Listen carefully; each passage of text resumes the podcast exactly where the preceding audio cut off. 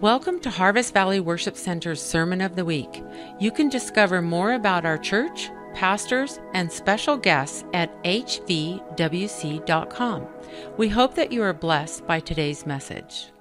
Will you guys stand and welcome Pat and Jan? I want you to both come up, welcome them to the platform.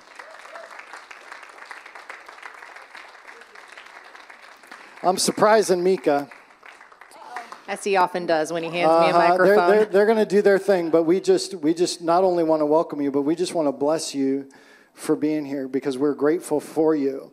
We um, some people are like, I don't like denominations. I'm like, well, actually, there's lots of protection that comes with that.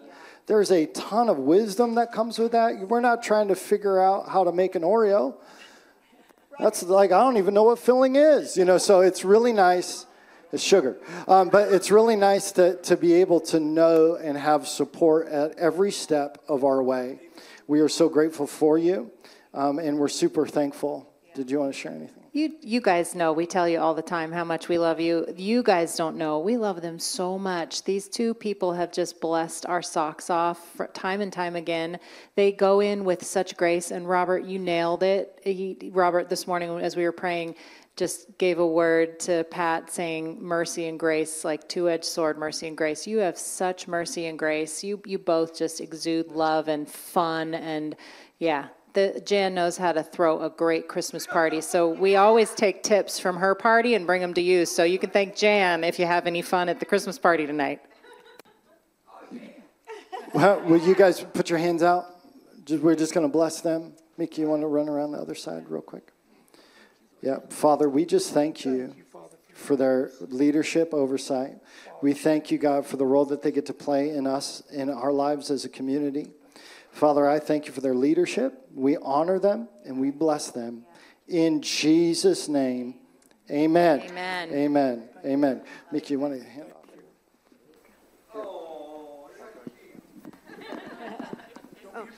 Oh, don't give me two. Um, wow. I was raised in the country, you can probably tell. And uh, with an introduction like that, I feel like this little evangelist who was getting ready to preach his very first sermon. And the pastor gave him such an amazing intro that when he got the mic, he said, I can't wait to hear what I'm going to say. I feel a little like that. I'm very humbled. Um, to say that we love your pastors would be a real understatement. Our hearts have knit with them as leaders and pastors in ministry, but as people. You know, they're just our kind of people. And we so enjoy our time with you guys and being in your home and sweet Quinn. We've just had a great time. So thank you for the kind words and how blessed you are to have this couple lead you. And I, I, can, I know you know that. If you're with them a little while, it's pretty apparent. But we are just honored to be with you finally in service. I mean, we have been here. We came through the building. You were doing some work, but it's wonderful to worship with you. And I want to just share a quick little scripture with you this morning. Um, Hebrews 12 and 2 says, Fixing our eyes on Jesus, the pioneer and perfecter of our faith. Um, the Lord speaks to me in really odd ways, maybe because I'm an odd person, I don't know. Um, but when I was raising children, the Lord spoke to me through and Seuss books, yeah, just, you know, he would take these random little thoughts and just drop something for me because that was where I was living. That's where my everyday path was. So when we were in Hawaii on a vacation, we had some friends who happened to live there, and we went to the beach that day. And uh, Bob said to me, Do you want to learn to paddleboard? And I'm like, Yeah, of course. I didn't know I wanted to until you asked, but I do. and so we get out in the water, and if you've ever paddleboarded, you probably know this, but we're out there, and I love the water. I'm not afraid of the water. And he showed me how to get on the board, and he hands me the paddle, and he said, Now listen to this. Don't look too far on the horizon. Don't look at your feet. Just look far enough. And I felt the Lord speak to me and say, when you're following somebody, you just look right there. You don't want to look way down, and you don't want to look at your feet for heaven's sakes, but just far enough is what he said. Words to live by. overwhelmed when we look too far, right? Look just far enough. We must never stop looking at Him, regardless of what's happening in our lives. It is Him that brings the focus and the recalibration that we need. He's the leader of our faith, the scripture says. So, how do we apply that to Christmas? We're in the throes of Christmas, right? Don't focus on your feet. In other words, don't look at the mess you have to make sense of. Don't look at all of the tasks that you have to do. Don't look at all the things you haven't done. Right here is my mess and it's screaming at me, right? But also don't wish it away. Don't look so far out that you're thinking, oh, could this just be over already? I've been guilty. I've been guilty. But just be in that moment, in that time with Him. Looking at Jesus is just far enough.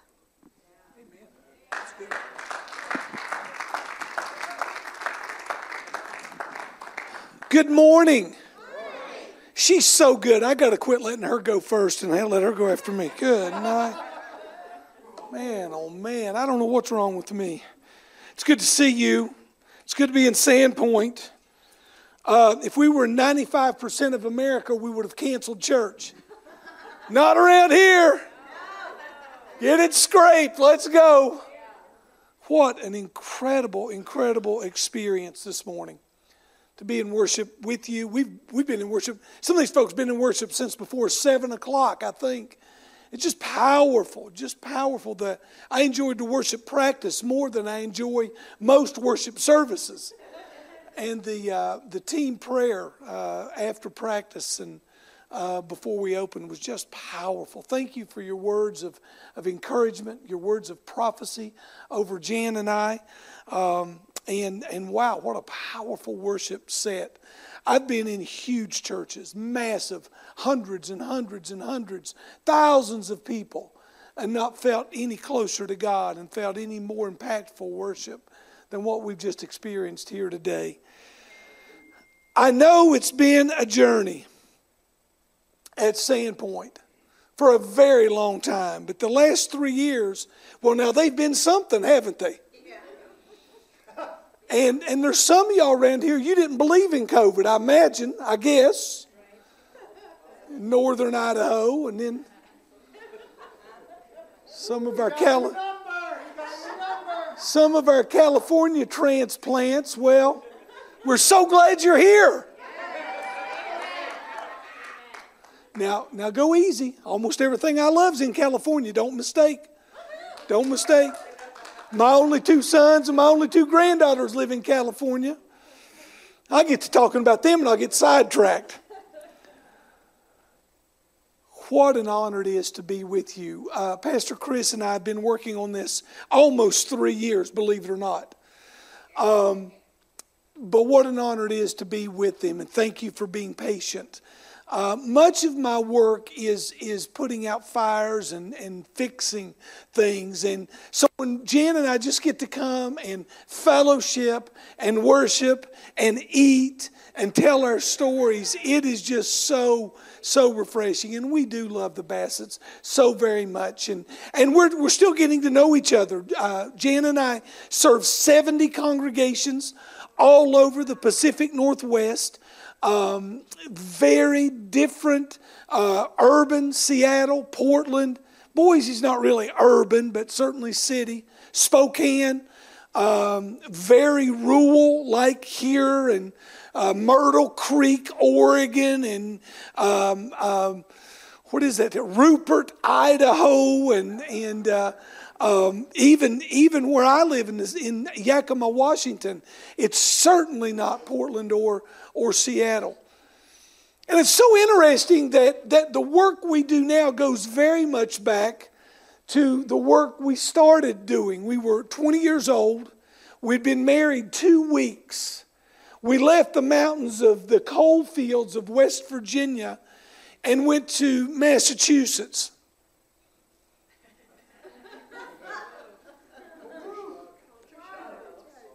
We sold her brand new car My very old car, Tom, didn't have an engine that worked. That's funny how, you, how that goes when you need to drive 800 miles. We put everything we owned in about that much of the smallest U Haul trailer. I promise to you, we spent our wedding gift money on the trip. We had enough for one more pretty nice meal, and we were broke. We moved into one room of a 20s, 1920s era elementary school that was very difficult to heat. And we did it like we didn't have good sense. We didn't know any better. It didn't dawn on us what could go wrong. I now know why her stoic, loving, unbelievably gifted father had tears in his eyes when we backed out of the driveway. I didn't know that then, but I know now. And I still can't believe he didn't say, no. No, we're, we're, we're not going to do that. No, no, she's, she's staying right here. But it's so fascinating how much what we learned, and especially that first five years, but in total nine years we were there, that has translated and been valuable to our work here almost 40 years later.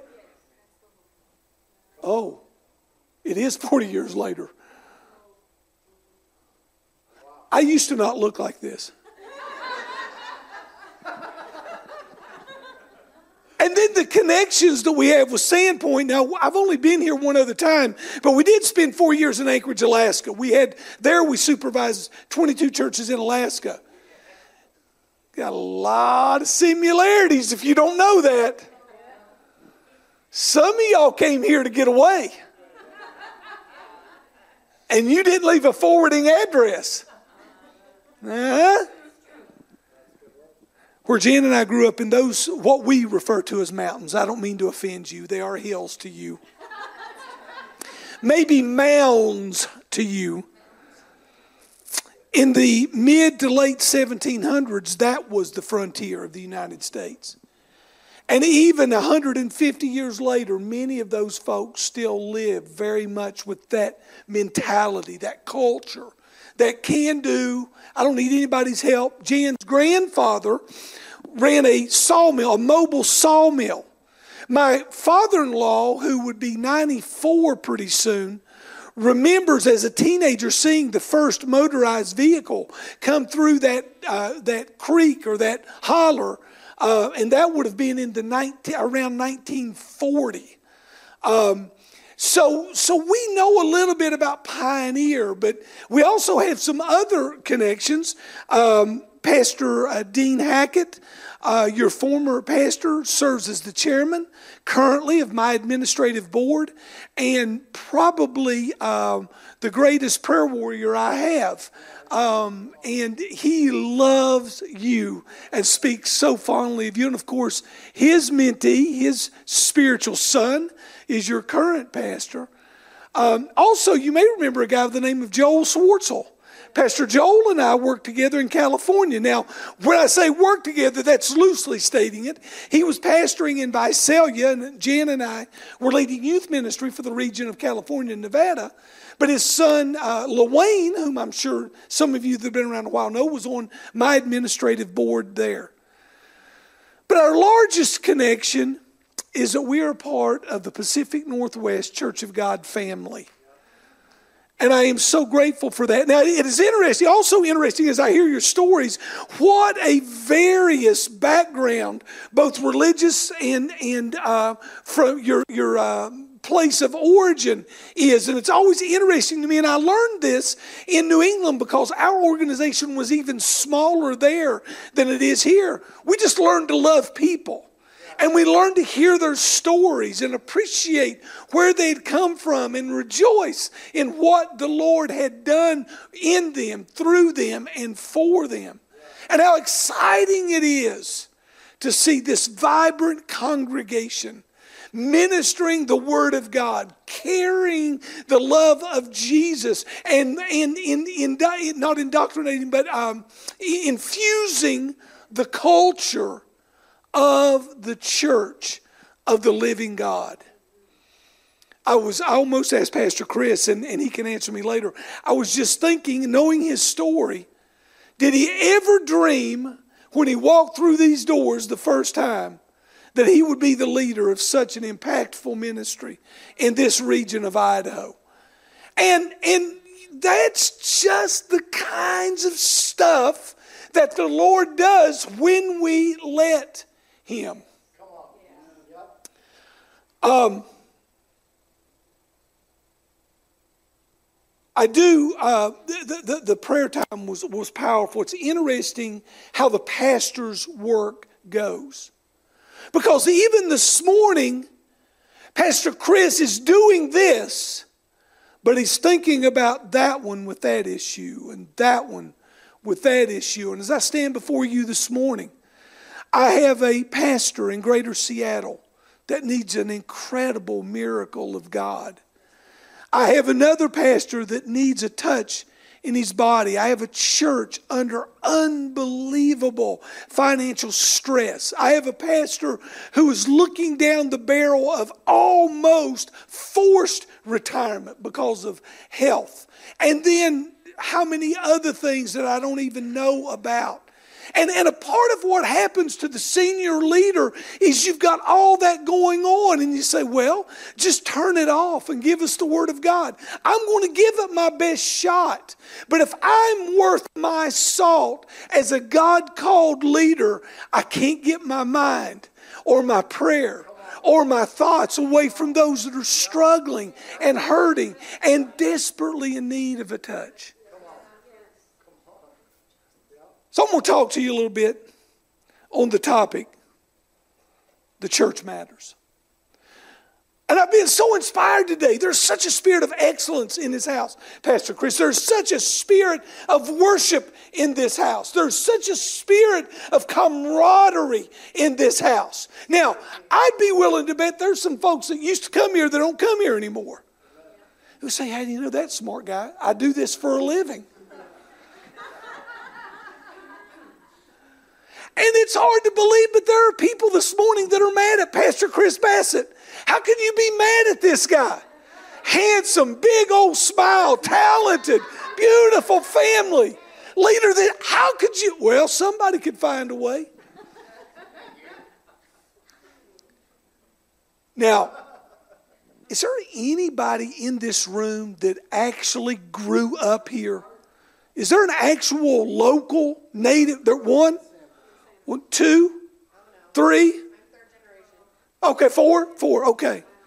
So, so it must be fascinating for you to see all this happen in your community. See, we, we don't let people come to where I grew up.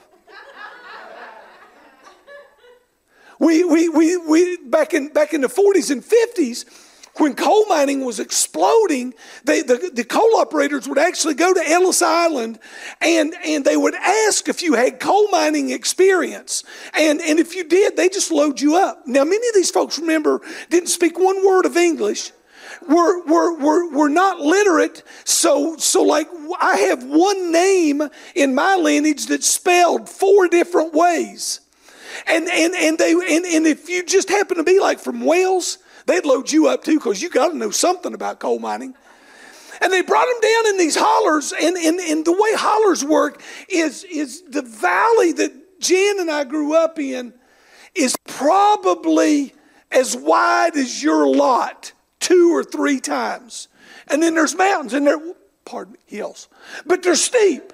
And we think they're mountains. But what happened is the people just came there, and then the co operators started going and getting folks, and folks didn't come anymore. And so that culture just kind of marinated on itself, kind of simmered on itself.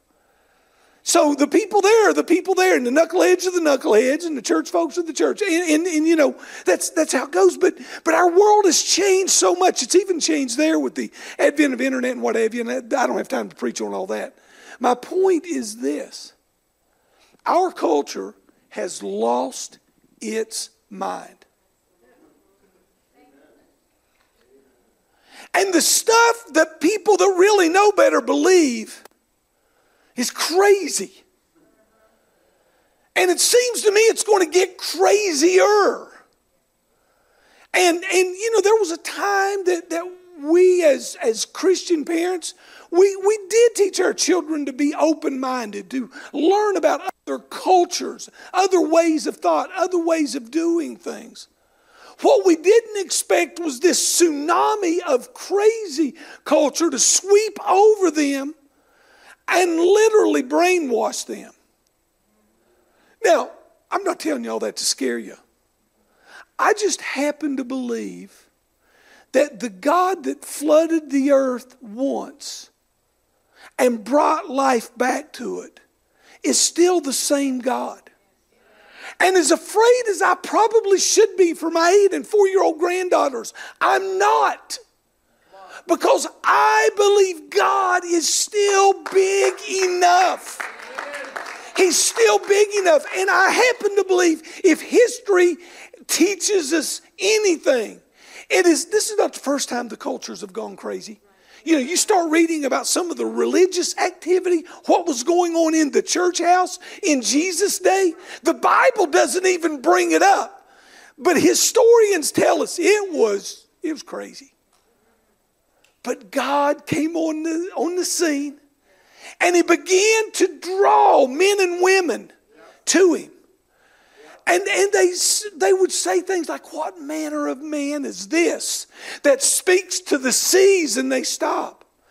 What, what kind of man is it that sees an issue of blood or a demoniac or some other malady or ailment and simply and quietly and I think perhaps softly says, Be gone, be healed, be changed, be blessed, be forgiven?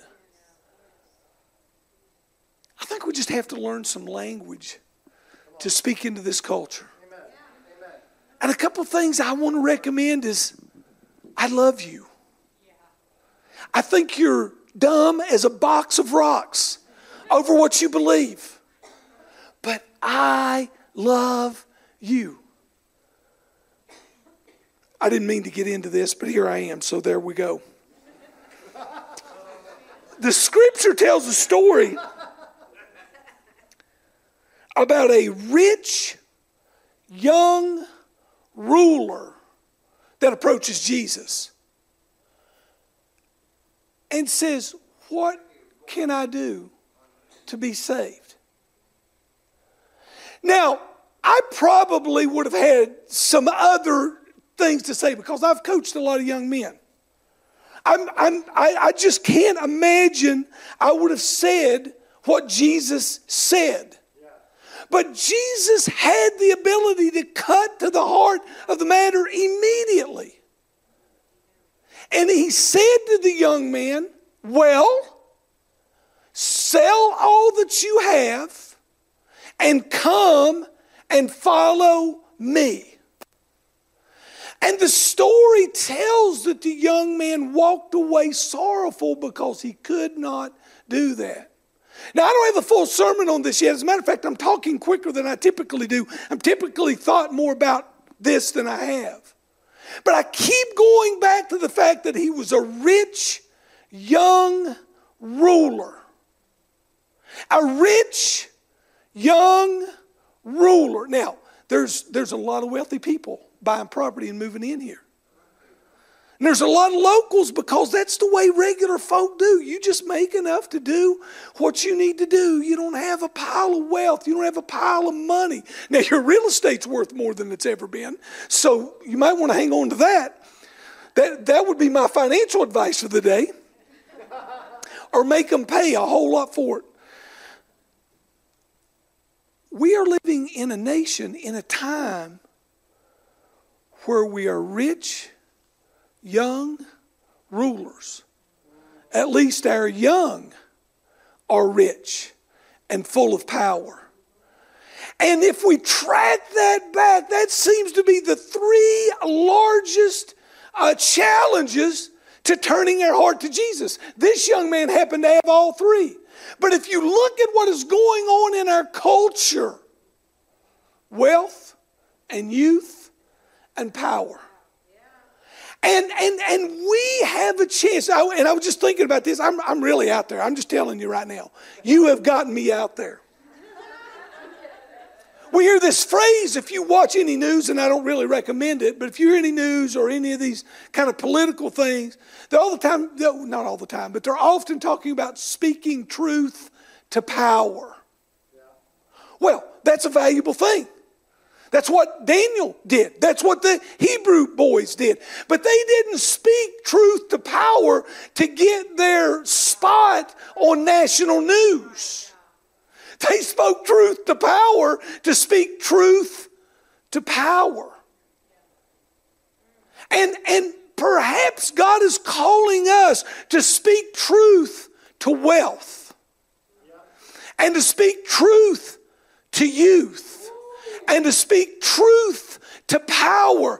And I don't mean in a in a, a YouTube or reel or TikTok, grab a moment, show yourself off how smart you are kind of way. As a matter of fact, one of my greatest spiritual gifts is a physical gift. Taking young men for a walk with my arm around their shoulders. And just very gently whispering in their ear maybe we could do this the next time. Maybe, maybe we could not do what we did. And it's a it's a pretty powerful young thing when a rich young ruler turns in to someone that cares enough to speak truth about him and thanks him for telling something really hard or really difficult and, and it is hard. I've, I've been told not that long ago by someone in two of these categories where you've been brainwashed. You, you know, you, yeah, blah, blah, blah, The children are gone. The children are gone. It makes me want to tell them to shut up. But if we're really going to find a way to speak into this culture, into, into wealth and, and power and youth, I believe that may be the thing God wants us to do because we're not going to win arguments. We, we don't have the artillery. We don't have the media. We don't have the microphone. We don't have, we don't have so many things, but there are some things we have. Matthew 16, 18. I am going to hurry. I don't imagine y'all have church much after 2 o'clock.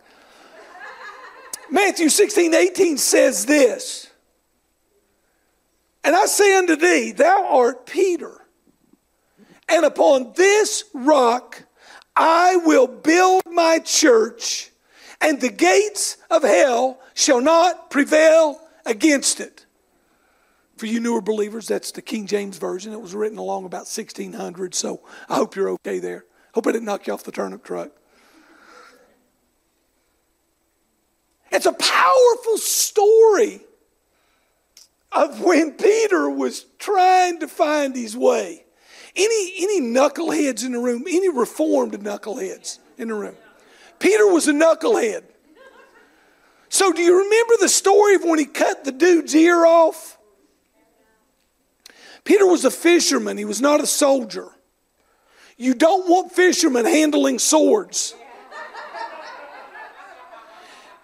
I think he was trying to cut his head off and he got his ear.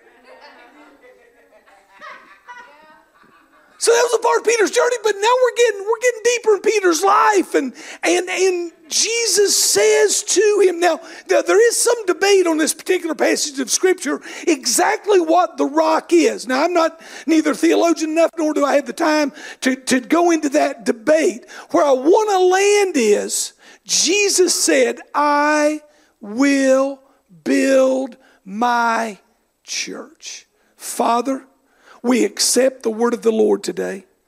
Father, some way, somehow, I pray that I may say something that challenges, instructs, encourages, in some way finds its way in a heart or a mind that encourages us to press on, to move forward, to be more the man or woman of God you've called us to be. And Father, help us reach into the harvest because the church will be built if we do. In Jesus' name, amen and amen. So, three things I want to talk to you about, and I'm, I ain't going to rush.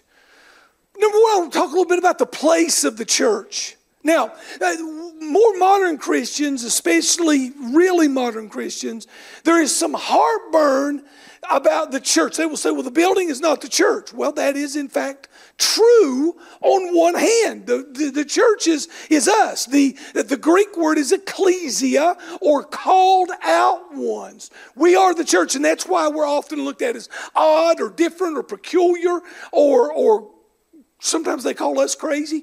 And, and you know, in different bearings, you know, there, uh, Pastor Chris alluded to Catholic worship or liturgical worship, or there, there are many forms of worship. Interestingly enough, our young people, uh, uh, charismatic and Pentecostal young people, are finding value in liturgical worship, which is kind of fascinating.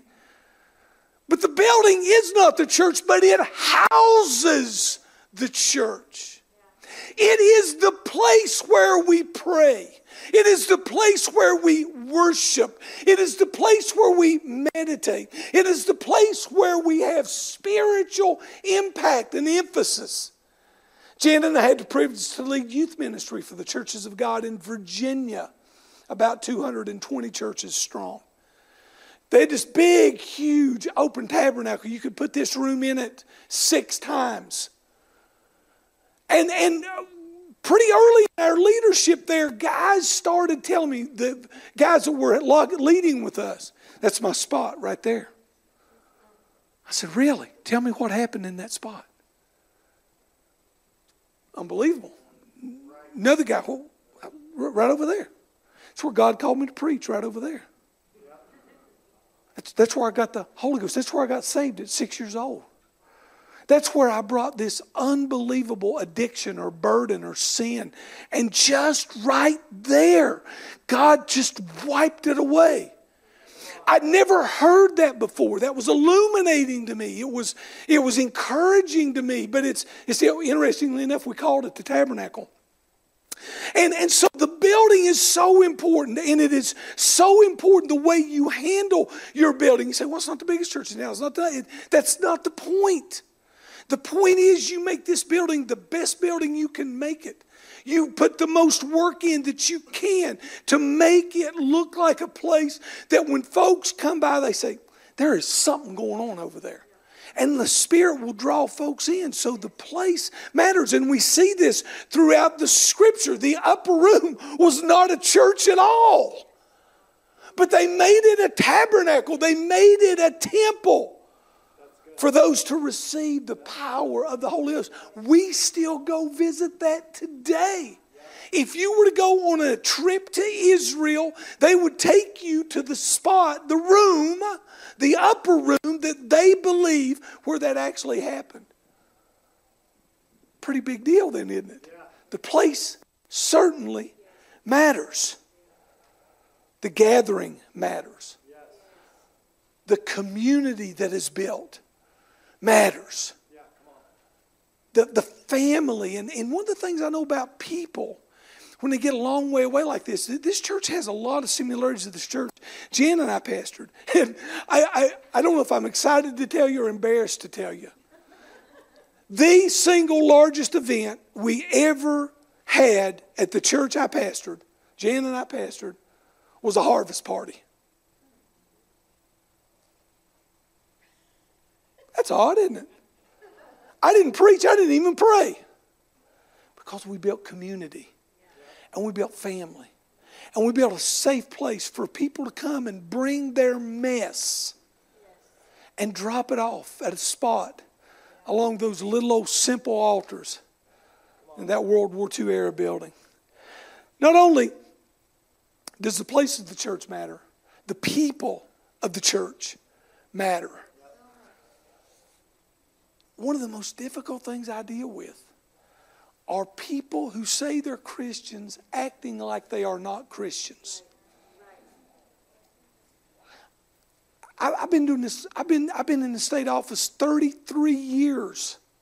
I've never sat on one meeting, not one, of doctrinal infidelity. Never. I've never sat in on a meeting where we were arguing whether the Bible was true or not. Not one time. But by golly, you get the wrong hue of carpet in the room, we got a problem. You get that sound system too loud, gonna be heck to pay. I said heck.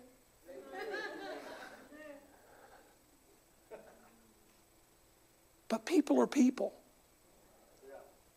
You know why our world's in a mess? Because men and women have allowed their hearts to turn away from God. It's not a lack of intelligence. It's certainly not a lack of resources. It's not even most often a lack of knowing what to do. It's deciding not to do what we know to do. It's deciding not to be who we have, God, we sense in our soul, God drawing us out to be. I'm, I'm, I'm not much to look at, I'm not much on a lot of levels. But I'm just not worried about that. I just want to be what God has called me to be. I want to be the father and the husband and the leader and the friend and the son and, and the, the brother that God is calling me to be. And, and I just want to bring folks with me. And, and I'm really, I, this may be hard for you to believe, I'm, I'm quite the reluctant leader.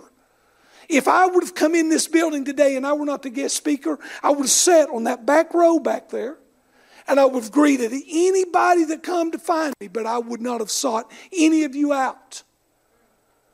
So maybe if you're a basic introvert and you say, Well, I can't do what God's called me to do, that's just not true.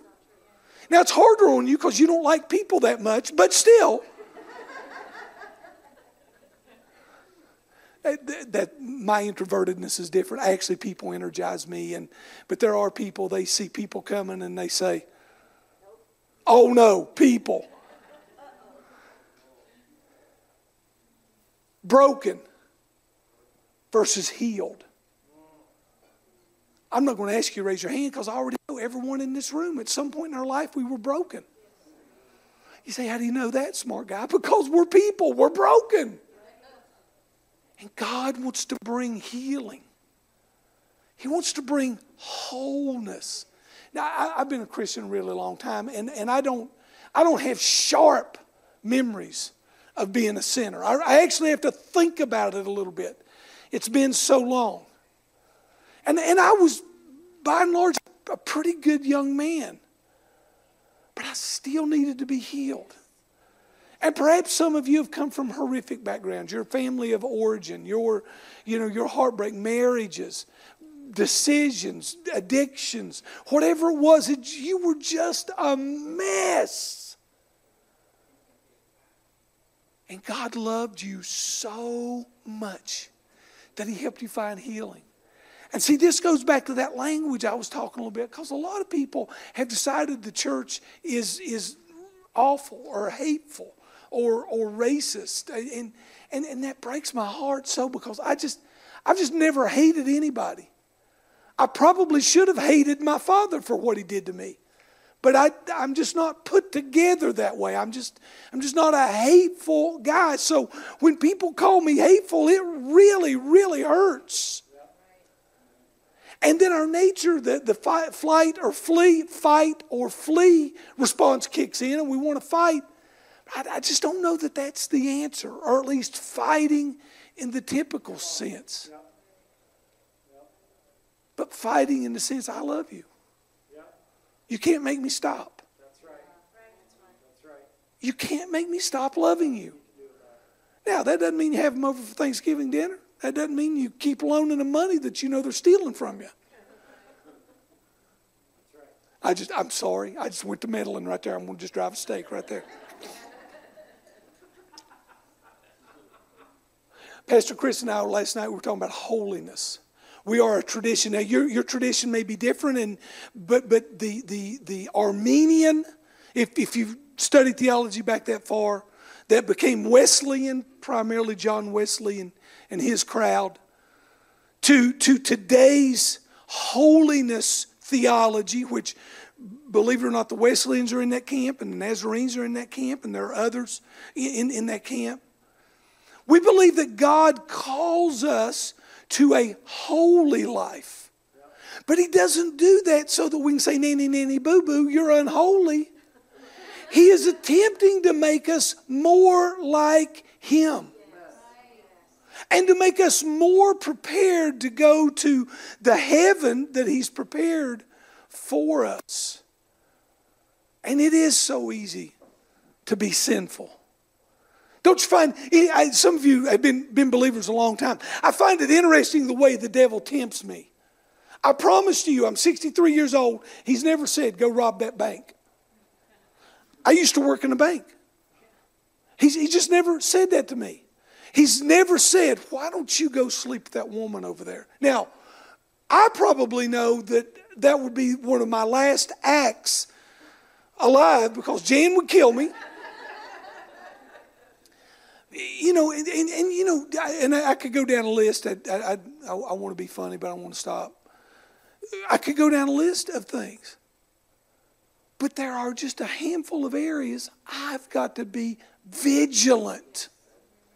I've got to be mindful. And, and, and you're like me in that you have those same things. They just may not be what mine are. And, and every now and then, I, I, I, I will think, well, if I did this, I could get $5. And I'm like, why steal $5? I don't even need $5. Why, why, would I, why would I do that? It's little things. As a matter of fact, it goes back to exactly what Satan told Eve. Won't you eat that fruit? God told me I can't. Well, why would he say that? He said, if I eat of that fruit, I will surely die. And Satan, like he does, said, That's not true. You won't surely die. See, just twist just a little. So, what is that twist in your life? What's that little bit of twist? That'd be, it'll be okay. That's not really true. Well, Satan was half right. That's the problem. He wasn't completely wrong, he was half right. She didn't die the way she thought, the way she interpreted God saying she would die. I think the implication is the scripture doesn't say this, but the implication is she thought she would drop dead, physically dead immediately. What she did was so much worse. She brought death on every single son and daughter that would come from her lineage. Now we have the challenge to fight that death back. And thankfully, this same Jesus gave us that opportunity as he died on the cross. And, and the precursor to that was saying to Peter, Upon this rock, I'm going to build my church and the gates of hell are not going to prevail against it. I am finding, I am uh, making a mechanism for men and women to fully re engage, to be completely reconnected to God. See, before that time, before Jesus' death, before the cross, they could only cover their sins or sweep them away or stuff them back in a closet. But because of Jesus, we as the church have the ability to say, whatever you have done, you can give it to Jesus, and the blood that He shed will wash those sins away as far as the east is from the west to be remembered no more. And then the purpose of the church, the place of the church, the people of the church, and the purpose of the church. I love this scripture, Matthew 21. You might want to, you know, go home and maybe make this part of your devotion, uh, especially those of you in leadership. This is really important for Christian leaders to get their arms around. You know, it's not just a job. We do get paid to do this, but it's not a job. It's way, way, way more than a job. Leading the church of the living God. Matthew 21, verse 12 says, And Jesus went into the temple of God and cast all them out that sold and bought in the temple. A little hacked off, I would say. Overthrew the tables of the money changers and the seats of them that sold doves. Almost everybody knows this part of this story, especially young people. They get a kick out of it. Jesus got mad, and, and they, I won't say what they'll use it to condemn publicly, but I'd be happy to tell you privately. I think a mischaracterization of the scripture, but I don't want to get into all that. What happened was these entrepreneurs saw an opportunity. I don't know that he was even upset about that. I think he was really upset that the worshipers had stopped bringing their best to be sacrificed at the temple. And they would just pick up some type of cheap imitation and take it in and offer it to God. You see, ladies and gentlemen, especially you new believers, God wants you to be your best, but He also wants you to give Him your best. He wants to give him, we, call, we use the phrase sacrifice of praise. We take up offerings. We don't take up offerings because God's broke. We take up offerings to say to God, we are so grateful for what you've given us that we are going to give some back so that that treasury can be used to expand the ministry, the kingdom, and the church. Verse 13 and he said unto them, It is written, My house shall be called a house of prayer. He was really driving at the hearts of the men and the women. You, you come in and you have a form of worship, you have a form of godliness. My house should be a house of prayer. Verse 14. And the blind and the lame came to him in the temple, and he healed them. And when the chief priests and the scribes saw it, the wonderful things that he did, and the children crying in the temple, saying, Hosanna to the Son of David, they were upset. The preachers got mad because people were healed. Well, all Jesus wanted to do was make his house a house of power, a place where healing really happens. Verse 15, verse 16. And he said unto them, Hearest thou what these say? And Jesus saith unto them, Yea, have you never read out of the mouths of babes and sucklings, thou hast perfected praise. He wants to build a house of praise, which you have here. I, I, I, I can't do much with that. You guys got that covered, I think. But, but it is, you know, it is different. You know, we, we, your church doesn't look like every other church because you don't want to be like every other church. And just a part of bringing family and friends. And it's okay to say, you know what? We turn the lights down. Some folks, they've never done that. Now, it's not a concert. We don't turn them down that far. And just walking people through becoming a part of the church because the church matters. And, and I just don't know. I just don't know how. I, there's there's things swirling. If you're if you're on if you I, I think social media is like golf. If you haven't taken it up, don't start now. just don't do it and and you know I'm I'm a part of several groups and and uh, sadly I watch Church of God preachers want to fight with each other. And I'm thinking do y'all do y'all not know that everybody can see this? Do you do you do do, do you not know? And I've just decided I'm I'm not we were, we were Pastor Chris and I were talking about a couple of controversial ministers last night. I'm not going to their church. I'm not going to promote them I'm not going to invite them to our summer conference to speak. But I'm not going to condemn them I'm not going to throw rocks at them. I'm not going to hurt them. Now, if, if the Lord would give me an opportunity to speak with them, I may illuminate them. Well, the fact of the matter is, they may illuminate me, but I'm just not going to do that. And I think we can carry that forward to our community. I'm pretty sure we're not going to whip anybody into church. Now, there is a story. There is a story about a pastor whipping a guy, and whoever won, that because that guy got whipped, he came to church.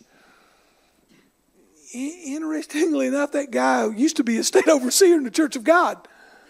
But I don't think that's the way today. I just, I just don't. And and and I'm I'm just getting too old to fight.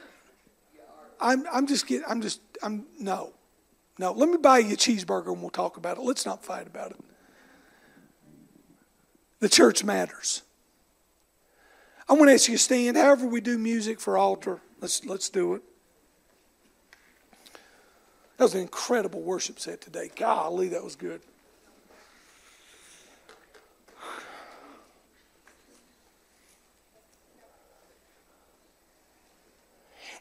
All the meters I have indicate to me that your church is on the move. Now, perhaps there's something in a closet somewhere I haven't seen yet.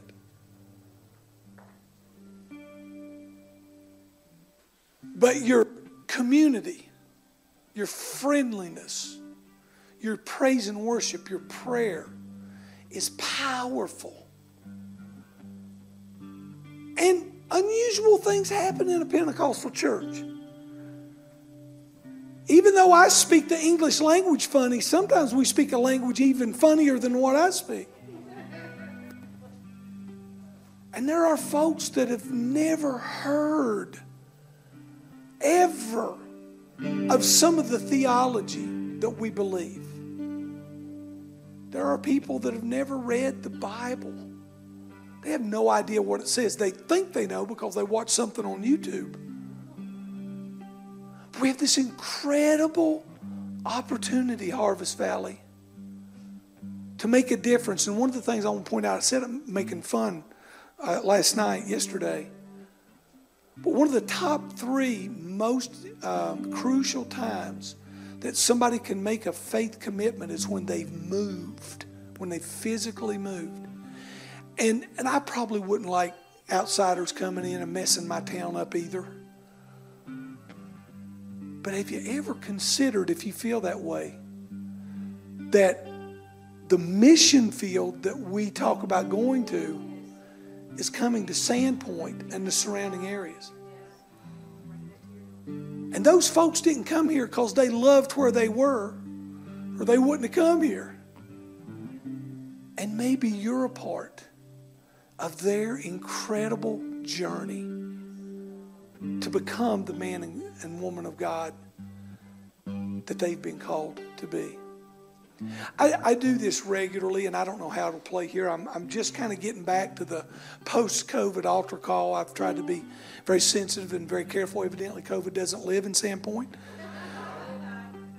for which I'm grateful. it, it didn't live a lot of places, but that's, that's gossip. That's not preaching. I just wonder who you would bring to this altar. Do you know some of those rich young ruler folks? Maybe it's somebody you've been at odds with a long time. Maybe it's the person you built that expensive fence for.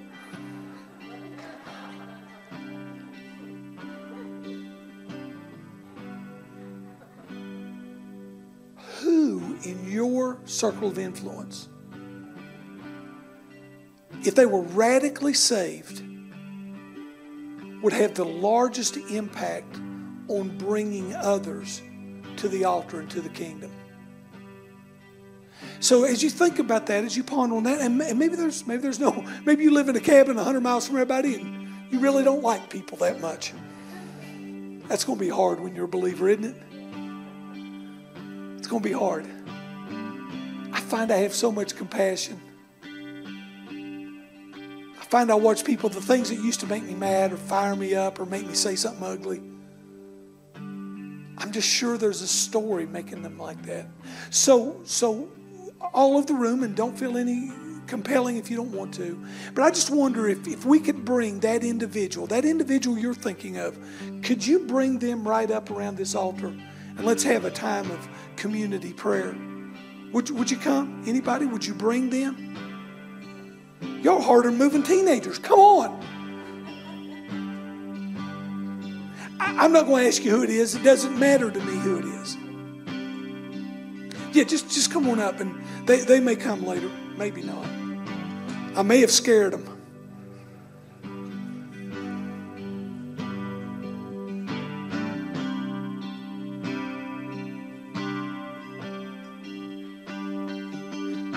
This wasn't a part of my plan. I just, it wasn't a part of my plan.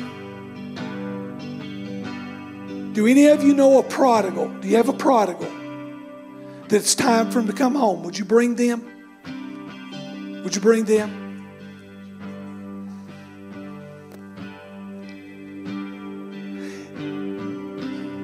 Now, I, I, know how to be Pentecostal, and I've, I've been in some pretty wild meetings. I'm not going to do any of that. If you'd like for me to pray for you, just motion to me. I'd be happy to do that, but I'm not going to approach you.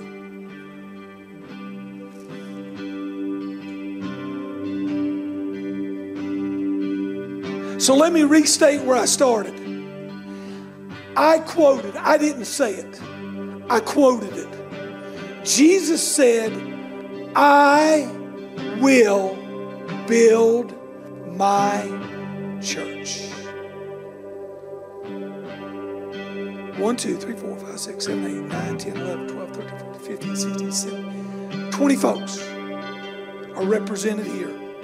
Church, I'm going to ask you if you would just stretch your hands forward this way, and we're going to pray over these individuals.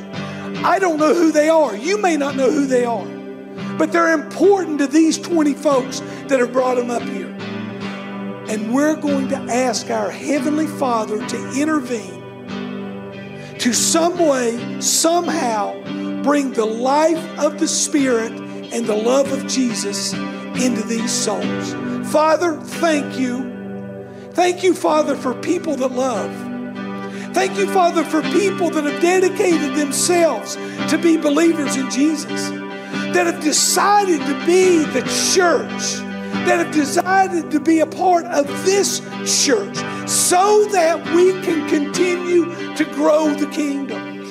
Now, Father, on behalf of these that have brought a loved one, a friend, an individual, maybe even a stranger that they believe needs to know you.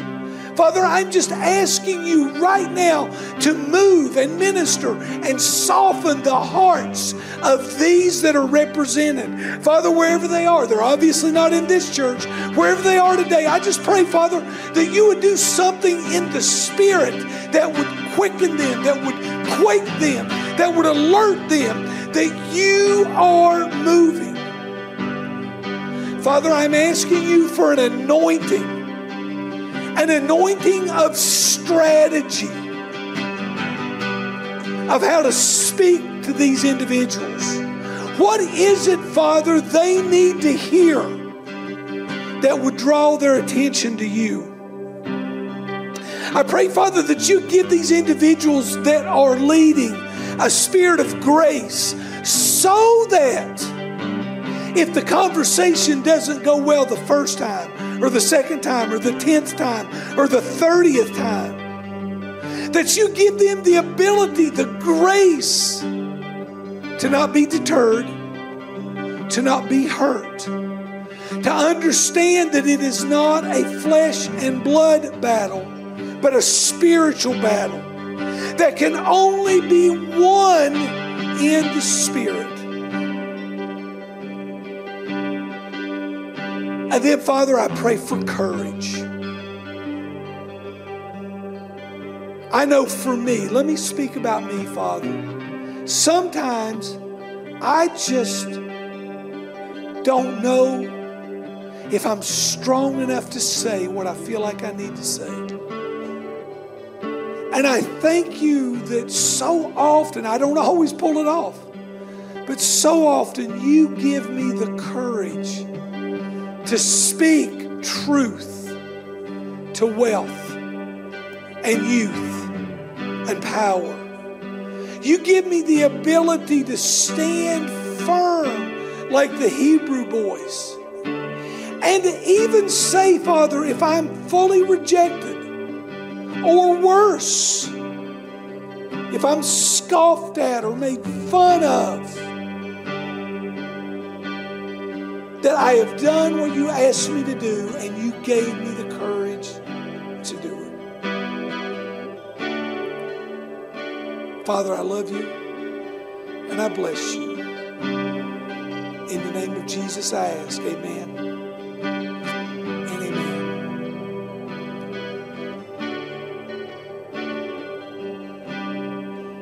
You see, I didn't tell you. He said he would build his church. But he wants mm-hmm. us to be the hand and feet.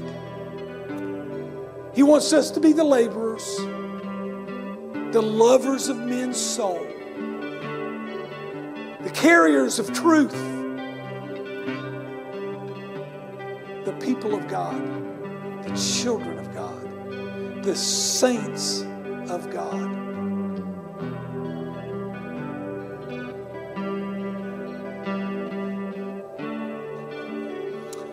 Going to. Uh, I'm going to ask. I, I, don't know how we're going to do it. It's, we don't even need music. I'm going to ask you and, and Sister Mika, the first lady of Harvest Valley. I'd I'd like to uh, to pray for you guys. Cool. I I am the overseer, right? I can do whatever I want. You got full rein.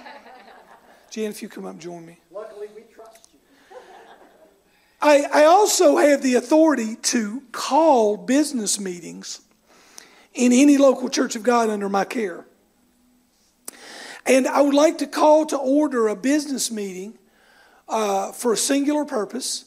Um, Pastor Chris, for some time, has been praying and pursuing the highest rank of ministry in the church of God that is, of ordained bishop. I am happy to report to you yesterday he nearly uh, aced his examination, a 300 question examination.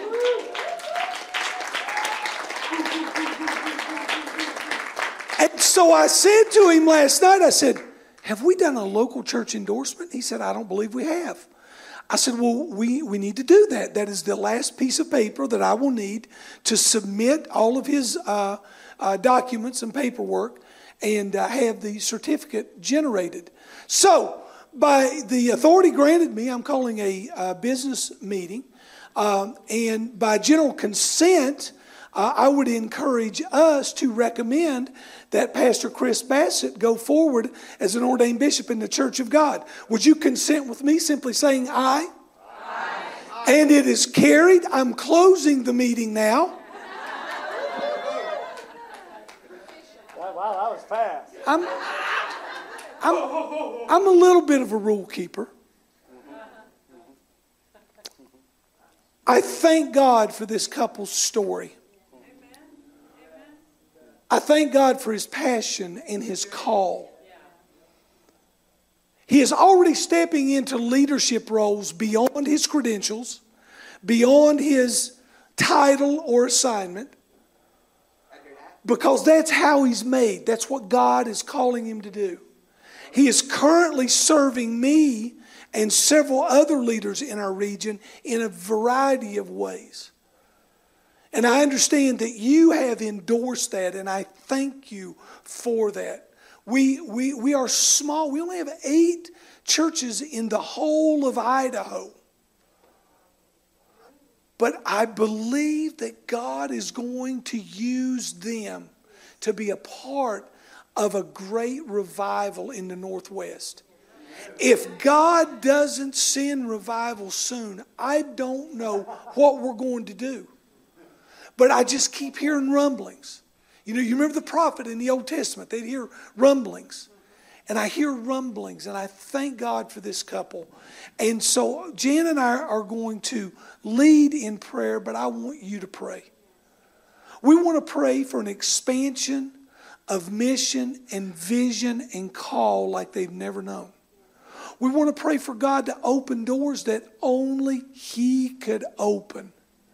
But then also, we want to pray for the hedge of protection of the Holy Spirit over their family as they fight this spiritual battle because we know more, more battles are coming. We know they're coming. And we want them to be armed and prepared and ready. Doesn't mean the battles will be easy. Doesn't mean it'll stop the battles. What it means is they'll be victorious in those battles. Would you stretch your hands just right up here for us, please? Heavenly Father, I thank you for Pastor Chris and Miss Mika. I thank you, God, for their call. I thank you for who they are, for their family. Father, I thank you for the leadership that they are not only having in Sandpoint and the surrounding areas, but also in this region of Idaho, and for that matter, all over the Northwest and beyond. Father, I am just asking you to be with them, to walk before them, to put a hedge of protection around them as they perform what you are calling them to do. And Father, when they're tired, when they are frustrated, when they're challenged, I just pray for supernatural strength, love, and wisdom to overcome them. Father, I love you. I thank you for this leader of this great church. And we ask you to expand them. In the name of Jesus, I ask. Amen and amen. Thank you for joining us today. Harvest Valley Worship Center is called to be a refuge for healing and a launch pad for transformation.